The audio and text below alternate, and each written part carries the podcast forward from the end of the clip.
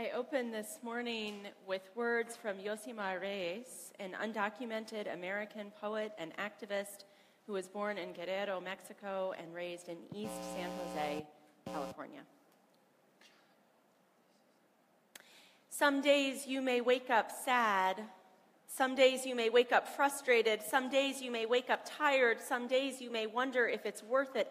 Some days you may question your own growth. Some days you may think on how immense the world is to be caged in this country, to be subjugated to all this abuse. Some days you just want to breathe. And baby, I am here to remind you to sit in those moments, to sit in that whirlpool, but just know that there are people like me picking up the load when you can't there are people like me pushing so the weight of this country does not crush you. That there are people like you who will fight when I can't. We will take turns pushing against these walls. I got your back and you got mine. And in the scheme of things, does anything else matter? Even if our fight is unfruitful, we will depart with our dignity intact we will depart knowing that this country is losing a prized possession. This country is losing the gift of our resilience. We will watch them as they tear into each other's skins and thank the heavens we never turned beasts like them. I invite you now to join in our opening song this morning.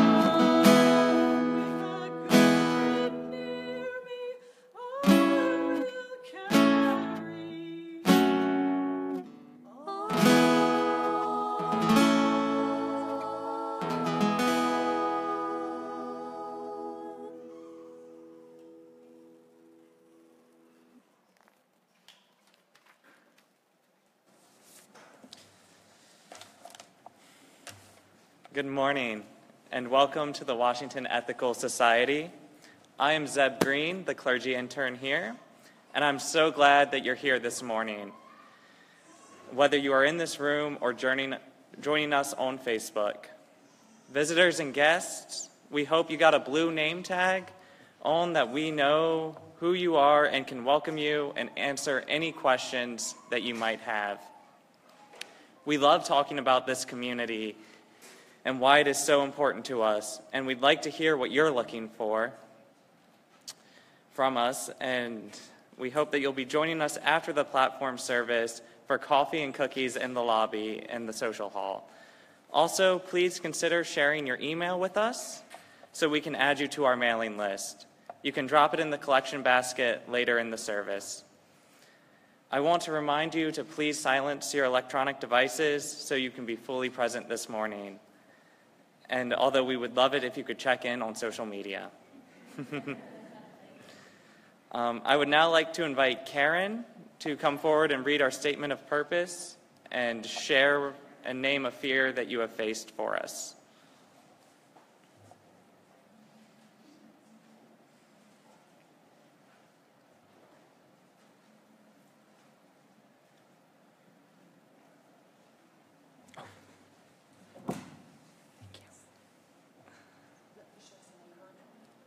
So our theme this month is courage, and uh, the thing that I fear, and so work to resist and have courage about, is irrelevance. And our statement of purpose the Washington Ethical Society is a humanistic congregation that affirms the worth of every person. We strive through our relationships to elicit the best in the human spirit. With faith in human goodness, we appreciate each person's unique capacities. We joyfully celebrate together and support each other through life. We nurture a sense of reverence and responsibility for each other and the earth. And we invite you to join our community of children and adults as we work for a world where love and justice cross all borders. Thank you. As Karen lights our community candle, I invite you all to join in the candlelighting words. May we kindle within us the warmth of compassion, the light of understanding, and the fire of commitment to build a brighter future for all. I invite you all into a time of meditation. Take a moment to settle into your bodies take a nice, deep breath, pausing to consider how we each breathe the same air. On the exhale, notice the change that occurs. Not just oxygen to carbon dioxide, but the change inside of us. How we each live different lives, have different experiences with unique pains and specific joys. As we breathe, we take in that communal air and we change it. We make it ours. This change keeps us alive. Then we breathe out, sharing this unique part of ourselves, changing the very air we breathe. To be together in community is to be transformed together. We can never fully know another's internal world in the face of this uncertainty, how can we be open to transformation and growth? As we sit here, breathing together, consider what gifts we bring to this community. Consider what we need from one another.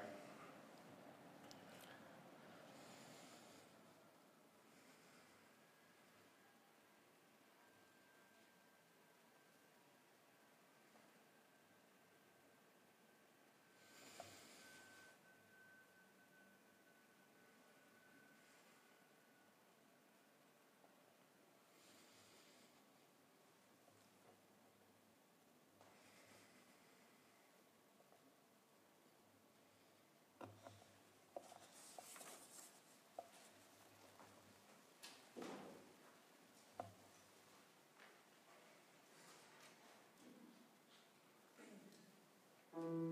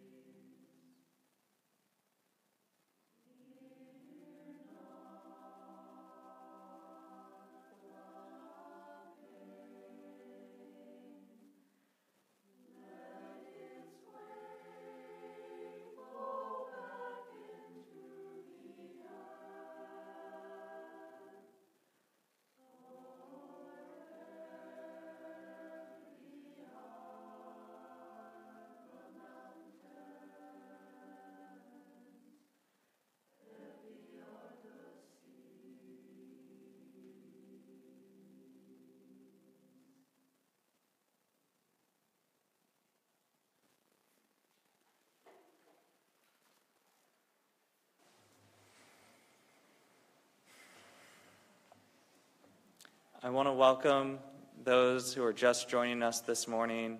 We're so glad to have you with us.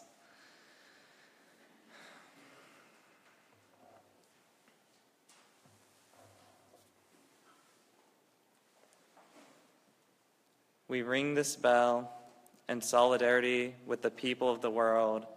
Today, especially, we hold the people of Puerto Rico in our hearts. As we listen to the chime, let us remember our connection to each other and the world around us.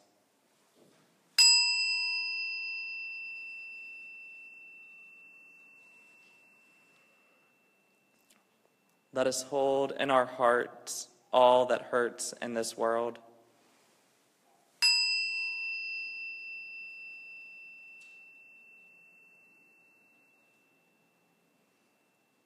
And let us commit ourselves to all that calls for our work and our love.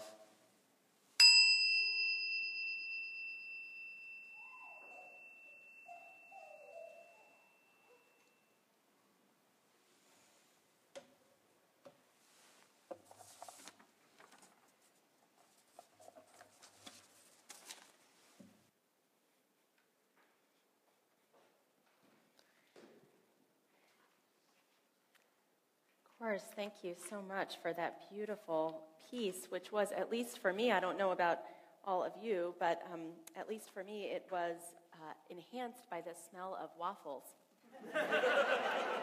Coming from the kitchen where our teen group is preparing waffles for in between platforms. So I just really had a whole full body meditative sensation experience that was quite beautiful. And um, we're so glad to have one of our newest members of the community with us this morning. Yes. Already she's, she's cooed perfectly on cue as Zeb shared the love that connects us in the world, all that we are called to, to, uh, to work for and love. Oh, perfect. So it is good to be together with babies and waffles and beautiful music. I was a fearful child. And frankly, most of those childhood fears stayed with me right through young adulthood, or still, I no longer get to consider myself technically a young adult, just having a little few moments about that these days. That's a different platform. I have to do my own work first, though. Um, those fears, though, stayed with me through young adulthood. I was scared of, some of you have heard this list before in years past. Let's see uh, dogs, the dark, matches. That was a particularly hard one for someone training to become a clergy person. There's a lot of candle lighting, it turns out, involved. Uh, driving on highways, that was a really hard one for someone moving to the DC area. I um, spent a lot of time driving through circuitous routes on, I could handle 410 for a while, but nothing else. Finally, uh, did some early morning, and I mean early morning practice on the GW Parkway and was able to move past that. In fact, along with these fears and others, I had a whole understanding of myself as someone who was afraid of things, you know, as part of my identity, a fearful person someone without a lot of courage, I guess. Now, of course, eventually I got wiser than that. Most of you are probably already wiser than that. You realize that being afraid is not counter to having courage, right? You don't have to be without fear to be courageous. This month, we are inviting candlelighters, as Karen so beautifully showed for us, to light a candle and name a fear that they hold and have faced. And I want to be very clear that I that doesn't mean they don't still have the fear present with them, right? Facing a fear doesn't mean it goes away. If you want to be one of those people naming your fears that you have faced into this space, I hope you'll send me an email and we can figure out a time. In fact, I think that most people who act courageously do so while they are full of fear. If you aren't afraid, I'm not even sure that it would count as courage, you know, if it was just hardly anything to you to do. The realization for me came when I decided that I could be near a dog and be afraid and stay there, not run away. That I could just stand or sit with the fear in my body and just kind of hold it and notice it and be aware. That was the courageous thing for me, was sitting with the fear, even more than sitting with the dog. So, how do we manage this? How do we find the courage to be with our fears, to face them by walking alongside them, inviting them to be part of us, noticing them, so that we are able in our own lives, lighting matches, for instance, and in the larger world? Because, oh, that larger world. it seems to require a lot of courage these days, doesn't it? We are called to stand up to oppression and injustice all the time. We have been always, you know, but I do think that it feels more immediate, more present to many of us at this time in our nation's history. And I know that some of the courage that we need, some of the courage I call on in myself these days, is to respond to the world around us, to go to the march, to stand in the street and shut down traffic. That was a new one for me last year. To stand up to hate speech, to intervene and de escalate right in the moment if it happens around you. Or maybe sometimes just the courage to go on, to feel as though there are reasons to bother fighting all of that injustice rather than hiding away with our heads in the sand. This past June at the Unitarian Universalist General Assembly, I had the opportunity to hear a special lecture from Bryan Stevenson. Bryan Stevenson is the author of Just Mercy, a story of justice and redemption. And um, he has spent really the majority of his life as a defense lawyer, working specifically with people who are on death row. Uh, and, um, and, and out of that work, he has begun a sort of in the last few years, and with the publishing of this book and speaking engagements, really um, a crusade of kinds against mass incarceration um, and, and for reform of the criminal justice system uh, in America. So, broadening um, from the personal work that he continues to do as a lawyer and really um, acting as an advocate. It was a great speech. He's an incredible speaker um, just quite remarkable. And there were four things. I always like speeches where there are four things you come away with, and they tell you the four things, and then they tell you each thing, and then they tell you the four things again. I'm sorry, my platforms are almost never like that. Um, but that's okay. Every once in a while, I'll do one. But here were his four things. They were so good.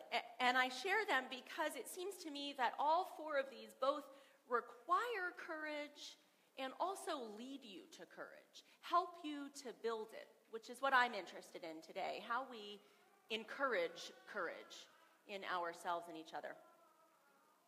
So, Stevenson talked about getting proximate, changing the narrative, being hopeful, and doing uncomfortable things. And I'll just quickly share those with you they apply in this case to the criminal justice system, but I think that you could apply it to almost any kind of work that you feel called to do. And I do encourage you to read Just Mercy and engage with Stevenson's work or watch his TED Talk. Get proximate was the first one. Get to know people. Be in the place where people are hurting. As a lawyer, he went to death row again and again to meet with folks where they were hurting most. Get proximate. Get out of our own spaces and get proximate. Change the narrative. Change how we think about things. One of the one liners I took away that I have used myself so many times from Bryan Stevenson was the idea that each of us is better than the worst thing we have done. So when we think about people who have done horrific things, right? Horrific things. Many of his clients were guilty of the crimes that they were found guilty of. And yet, he said, we are all better than the worst thing we have done. Therefore, no one's life is a throwaway, irretrievable, and irredeemable. So change the narrative. Be hopeful. I will say that when you listen to someone who has spent his lifetime defending people on death row, usually losing his cases. Most of his clients were executed by the state. Hearing that person say to you that what you need to do is have courage to be hopeful makes you think that you maybe should set aside your hopelessness. that perhaps he has experienced and his clients have experienced hope at times and in ways that I can hardly imagine. So be hopeful. And then he said, do uncomfortable things. That to me is a, a an immediate um, uh, outgrowth of getting proximate, right? Getting out of our little spaces, getting to know people who are marginalized in our society, and therefore doing uncomfortable things as we seek to be in solidarity with them to support their leadership and their work for their own liberation. So I offer those as one way to get courage, get proximate, change the narrative, be hopeful, and do uncomfortable things. I am often encouraged to courage by the stories of courageous people. Bryan Stevenson, of course, may be one of them. His clients, I would say, surely are. I frequently come across those stories through children's books as I look for models for my own daughters and their growing up. And I think it's important to read those stories, to tell them to each other. We're actually in such a story rich time right now through the visual medium. You can go on Facebook or on the Good News Network and see all kinds of stories with photos and videos of people who have been courageous. And we too have our own stories of courage, each one of us. Next week, I'll be inviting folks to share times they have been courageous around their identities, courageous to be who they are fully, whatever that might mean. Alice Blair Wesley is a Unitarian Universalist minister who had a understanding of the Exodus story that I particularly love. The Exodus story is, you know, the flight of the Jews from their enslavement in Egypt. And they go through the Red Sea, parted for them by God via Moses, and um, set through uh, and walk through the Red Sea to safety on the other side. That's usually how the story is told, as though it's just this triumphant partying, and then you go, and then that's perfect. Alice Blair Wesley tells the story a little bit differently. She talks about how one can imagine that group of Jews standing there before the parted sea and thinking, I'm not walking in there. there was a lot of water there just now. Why won't it just close up right after me? There's no way that I'm moving forward. And so they might very well have been stuck still between the Egyptians at their back, led by Pharaoh and his guards, and this untrustworthy body of water with a little path in front of them. She says the way to know and understand that story is that it took one person to dip their toe in first and to show that it was safe to begin the path forward. Penguins do the same thing in a much less um, uh, biblically dramatic but more adorable way. You know, penguins will cluster together at the top of an ice floe or something, and they all, uh, you can see video of this, it's very cute. They all sort of, you know, penguinize themselves, waddle, I guess, back and forth at the top of the ice floe until finally one penguin either jumps or is pushed. I'm afraid it might be pushed sometimes. and slips over and goes down and sees that indeed it's all right, and they get into the water below them, and then you can see all of the penguins slipping after.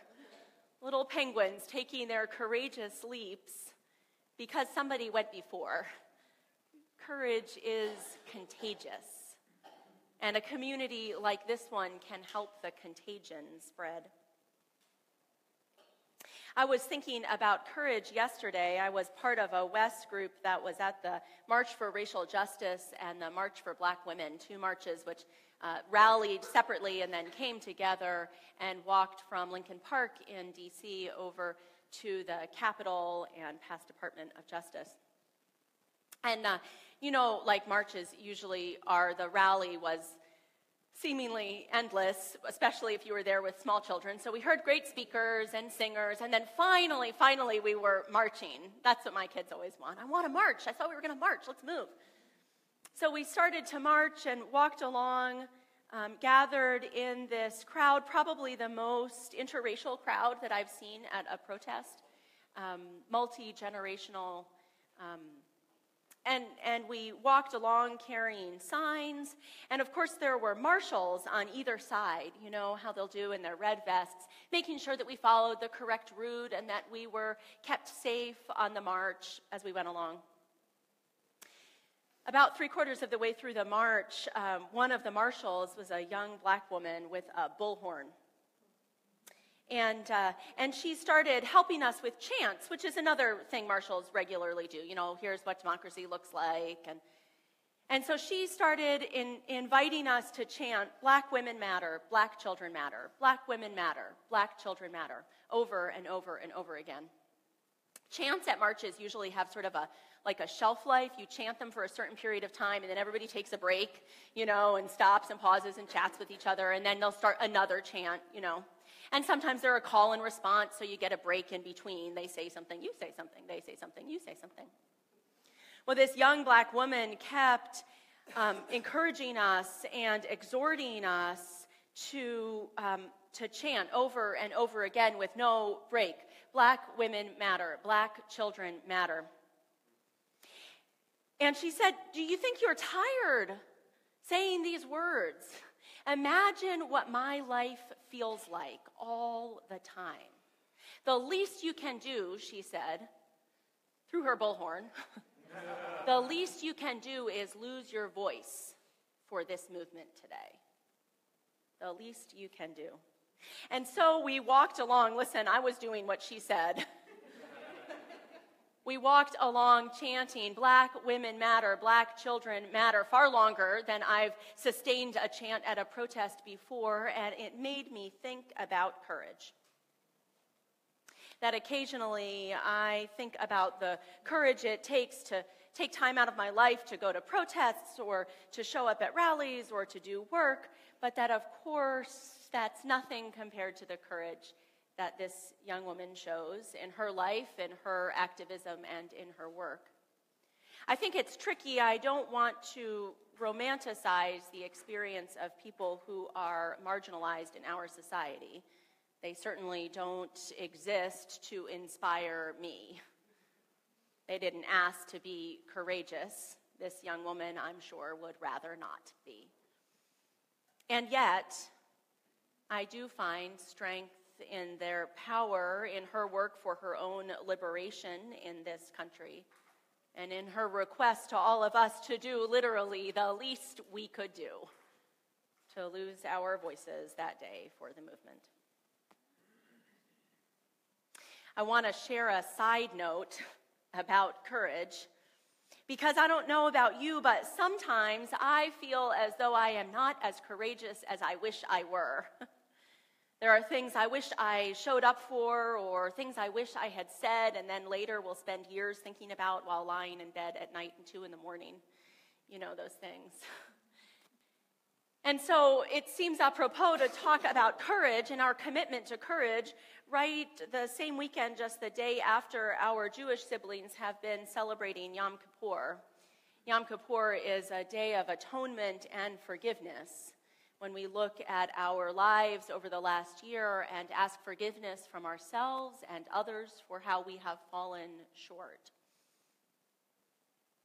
One of my favorite readings for Yom Kippur comes from the Unitarian minister Robert Eller Isaacs, although I remember it every year because it is posted on Facebook each year by the ethical culture leader Susan Rose Teshue. It is her favorite too.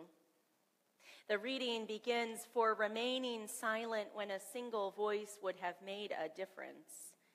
We forgive ourselves and each other. We begin again in love.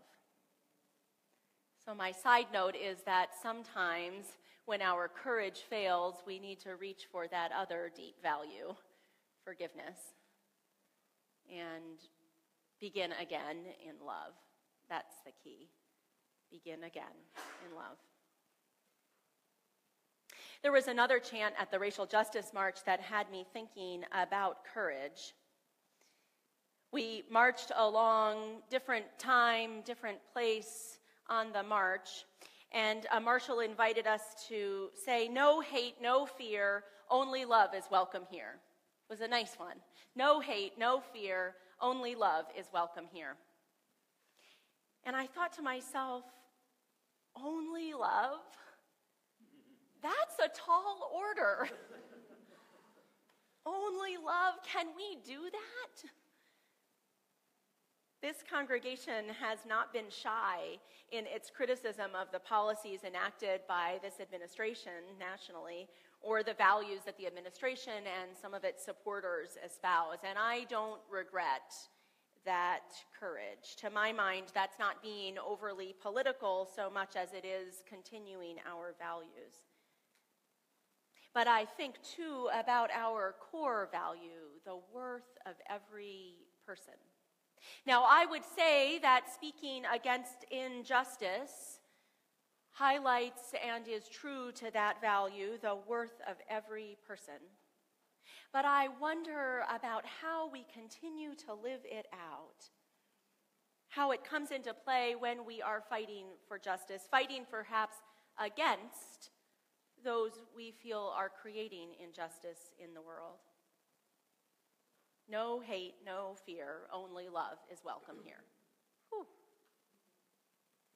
I called this platform Courage for the Resistance and the Relationships. It seems to me sometimes that being courageous for the resistance is actually the easy part. It's certainly what comes more naturally to me. Having the courage to also stay in relationship to honor our deepest value of worth of each person can be harder. And I'm not always sure I want to do it. I did wonder if it even takes courage to do that. Is that the right word, or is it simply that it's hard? But I do think so. Because I know, at least for me, I carry plenty of fear when I think about talking with relatives or friends who believe very, very differently than I do.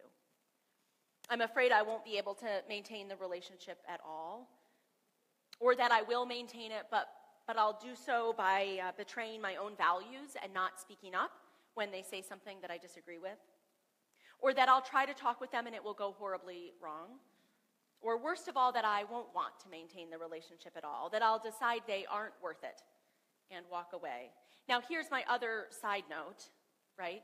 There are times in our lives and in relationships that we hold where space is the right answer. Times when someone we are in relationship with is simply not able to be respectful of us in a way that would allow that relationship to flourish. Sometimes that's the right answer for a time, perhaps a long one.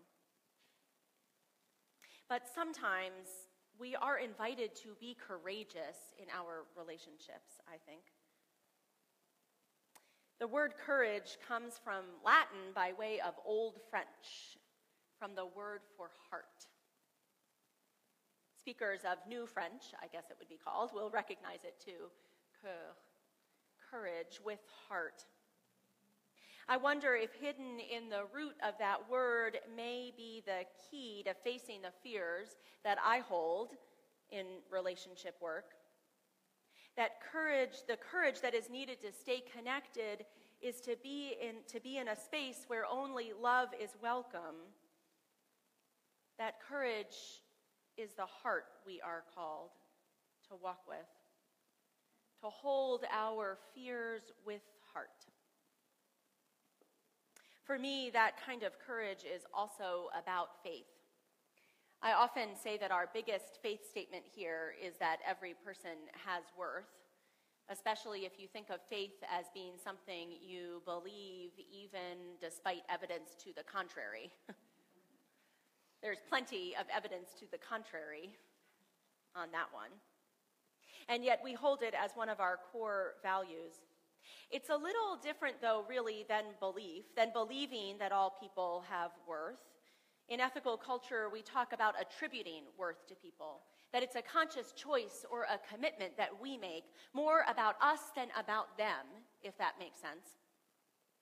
I asked a couple of my ethical culture colleagues to reflect on that difference so that I might be able to say it well.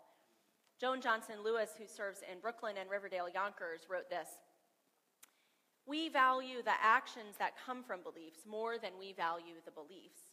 We have no common creed. We have some commitments to act. We say we will attribute worth to every person. We admit we don't know whether there is such a thing as worth, like whether it really exists. But we will take an action anyway, attributing worth. And I liked what my colleague Mike Franch said, who's a retired ethical culture leader. I've come to the conclusion, he said, that it's all the same thing. To say that it's inherent is still attributing it because it's there because we say it's there. It's all kind of a dodge, he went on. I think this is what happens when you retire, maybe. Eh, it's all the same thing, doesn't matter. We're looking for reasons, maybe excuses, to treat people decently at one time, and still today, for some folks, behave this way because God said so worked. When that stopped working, we needed other reasons. I still think, he wrote, worth and dignity are a useful ideological framework, but I also like rules. I follow and recommend Adler's supreme ethical rule. That's to elicit the best in someone else and therefore in yourself, to try to figure out what would be their best and to bring it out. I follow and recommend Adler's supreme ethical rule not because he said it, but because I find it works, wrote Franch. Even if you believe people are crap, stained with sin and racism and all matter of vile things, it still works. I aspire to the Retired Leaders Club. I have a little ways to go, but the idea of attributing worth not because it's there or even because we have faith in it, but because it works better when we do, right? We are able to move through the world with more courage, with more heart, when we imagine that other people have worth, just as we do. I'd like to end with a story, a story about Colin Kaepernick. We talked about Kaepernick last week, too, making this an unprecedented two football Sundays in a row. last week, many of us gathered outside to uh, take a knee together to be part of the social media Take a Knee campaign. And I had been thinking and reading a little bit more about Kaepernick. I thought that he had one kind of courage. And he surely does. The kind of courage to stand up against injustice, or in this case, to kneel down against injustice, to go against prevailing norms to, so that you can make your beliefs known. And he has faced harsh consequences for that in his career. In case you're wondering, he also has money where his mouth is kind of courage. Kaepernick pledged a million dollars to support marginalized communities, and he's already spent 700,000 of that on groups ranging from United We Dream to Assata's Daughters to the Coalition for the Homeless. Pretty cool. It turns out, though, and this is the story I want to tell, that Kaepernick also has that other kind of courage the one that's for relationships, the one that has to do with moving with heart. I got this story from Facebook, so I have no author to quote, but I did check it on Snopes, and it's true. It's been verified by numerous sources. So there has been a lot of conversation about why Kaepernick uh, kneels for the national anthem rather than sitting. Uh, he actually started out sitting, it turns out. In August uh, 14th, 2016, he sat for the national anthem, but nobody noticed.